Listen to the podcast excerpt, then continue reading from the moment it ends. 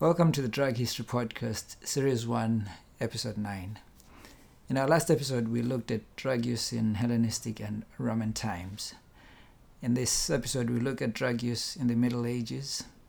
For clarification purposes, the medieval period started with the fall of the Roman Empire in 476 AD and lasted until the 15th century.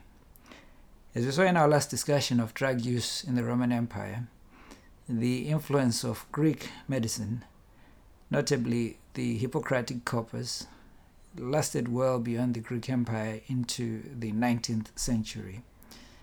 This was predicated on health being determined by the proper balance of four humors blood, black bile, yellow bile, and phlegm. With the benefit of modern understanding of medicine, this is now known to have been false. In medieval times, true progression in scientific inquiry appears to have stalled and, in some cases, regressed. Rachel Hajar, writing in the journal Heart Views, describes the situation this way. The glory that was Greece and the grandeur that was Rome ended when Rome fell to Germanic tribes in the 5th century AD. The ancient Romans, Greeks, and Egyptians had pushed forward medical knowledge, but after the demise of these civilizations, artistic, cultural, and scientific outputs were sadly lacking when compared to both earlier and later times. Medical knowledge stagnated in the Middle Ages and did not develop until the 17th or 18th centuries. Hajar provides more contextual information that suggests the cause for this stagnation and decline. She says the center of Western learning shifted to Constantinople, now Istanbul, the capital of the Byzantine Empire, which had been Christian since the 4th century AD with the conversion of the Roman Emperor Constantine. The church quickly gained converts and power uh, throughout Western Europe.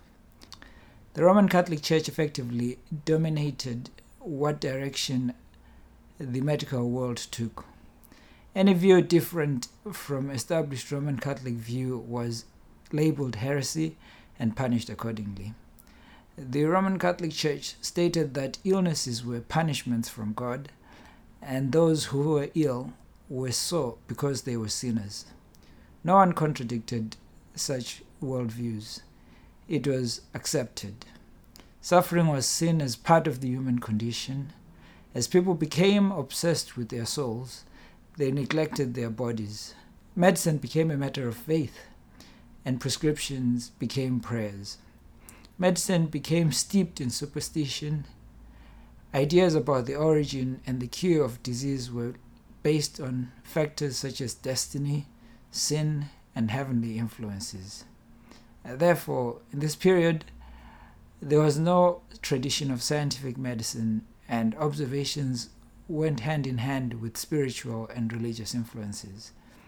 Medicine during the Middle Ages was composed of a mixture of existing ideas from antiquity and spiritual influences.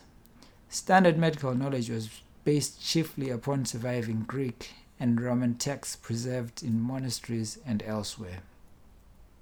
This makes for a sad picture of the state of medical understanding. Some of the views described by Hajar persist to this day.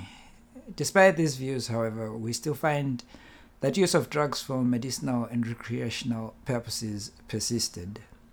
Two drugs that we find in common usage are opium and alcohol. We find both of these in some of the more effective treatments inherited by medieval populations from earlier ages the opiate based painkillers. The most common of these was theriac, which contained opium, alcohol, pepper, and rosewater.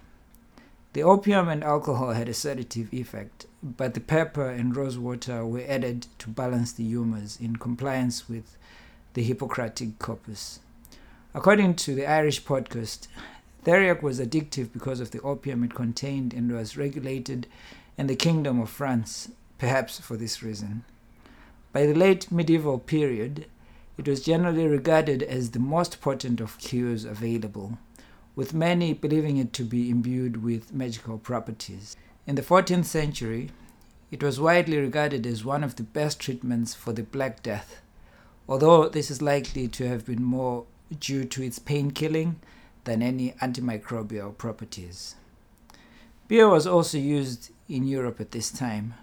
It was most often drunk in the form of gruit. In England, gruit was a combination of alcohol with herbs, uh, commonly including sweet gale, mugwort, yarrow, ground ivy, horehound, and Calluna heather.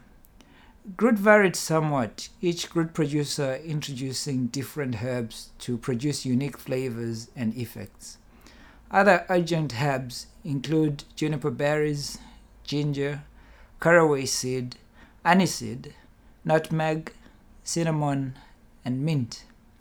We find variations of the beer formula in Scotland, Iceland, Bavaria, Romania, and other European countries.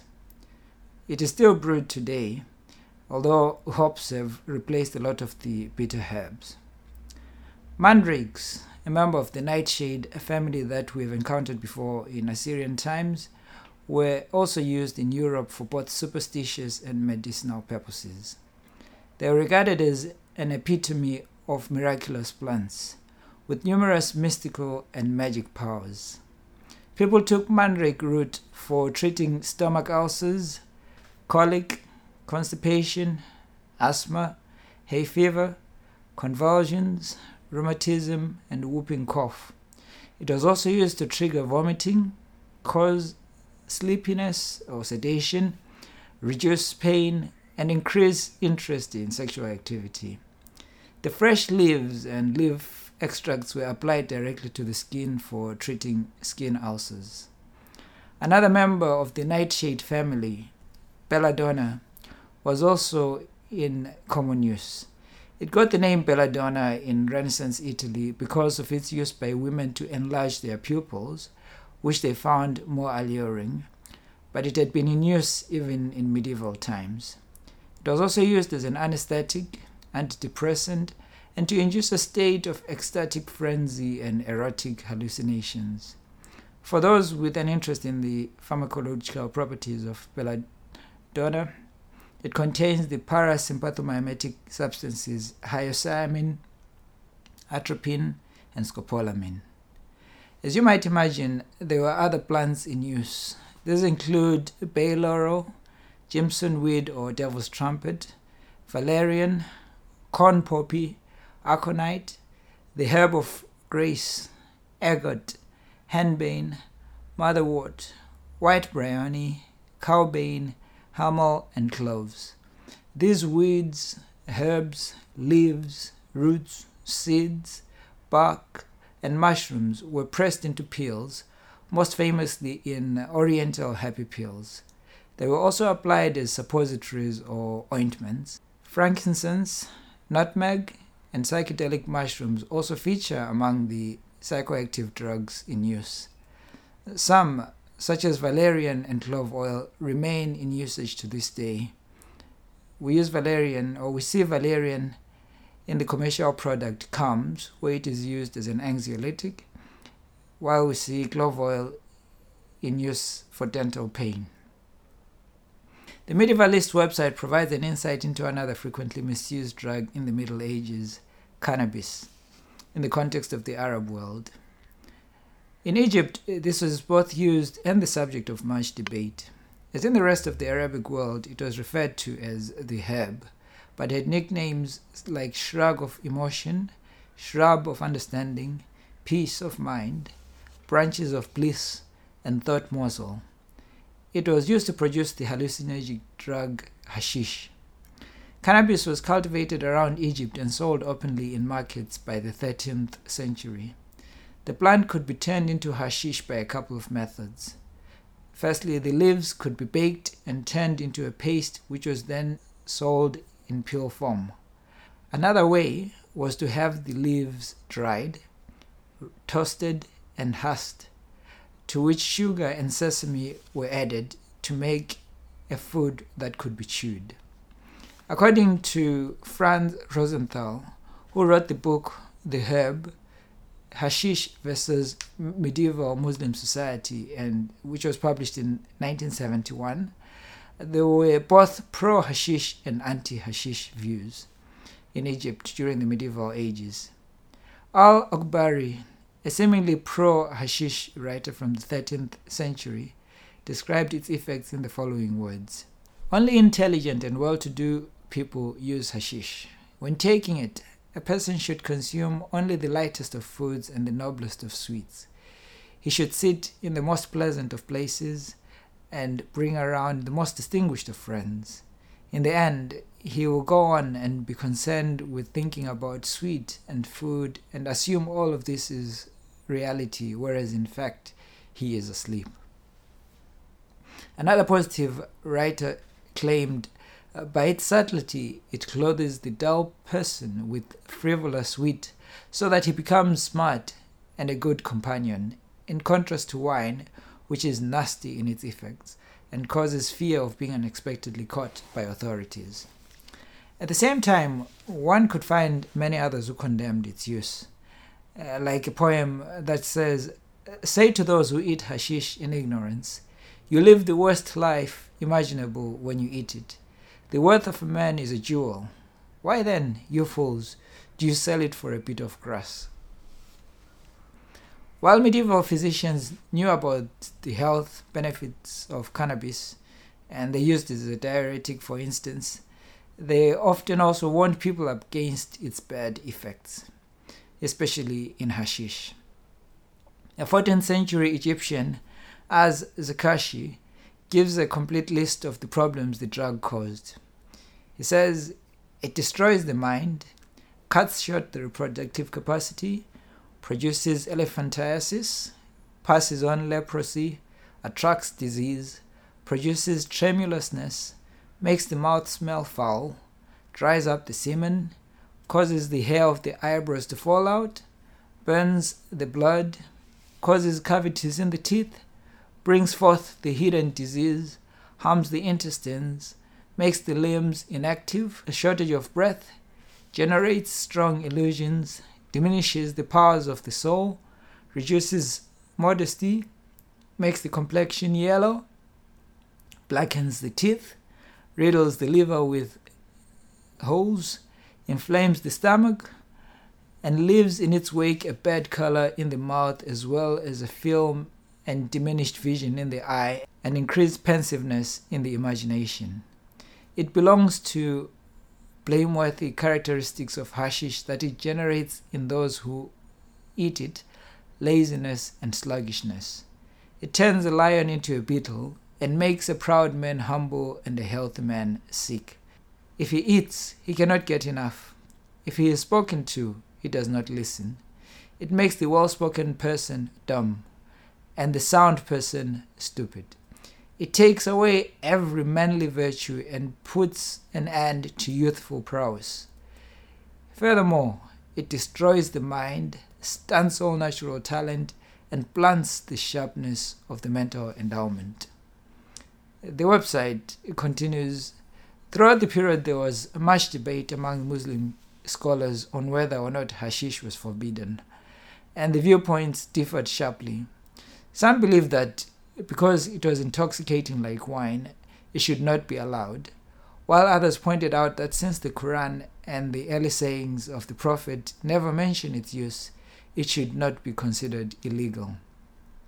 The debate over its legality would even involve topics such as whether a man could ask his wife for a divorce while high, to which the answer was yes, and whether it was permitted to give it to animals, to which the answer was no, unless you were doing it to make the animals eat so that you could fatten them up. It is reported that by the 15th century, cannabis was openly sold and used in society, much to the dismay of those who were not in favor of its use. Amid this mix of superstition, pseudoscience, and forced religious observance and relics from previous ages, it is fitting that we conclude with a fascinating description of a medieval anesthetic from the British Medical Journal. We have substituted modern English words for the Old English so that listeners can understand. The title of the paper says uh, how to make a drink that men call dwale to make a man sleep whilst men cut him.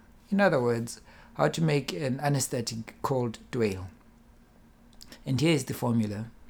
Take three spoonfuls of the bile of a bull for a man, and for a woman of a sow. Three spoonfuls of hemlock juice, three spoonfuls of wild bryony, three spoonfuls of lettuce, three spoonfuls of opium, three spoonfuls of henbane, and three spoonfuls of vinegar. Mix them all together and boil them a little and put them in a glass vessel well stopped. Put thereof three spoonfuls into a bottle of good wine and mix it well together. No doubt the opium and the wine were guaranteed to put the patient to sleep. As for some of the other ingredients, there is considerable doubt on the need for their inclusion. That concludes today's episode of the Drug History Podcast. See you next time.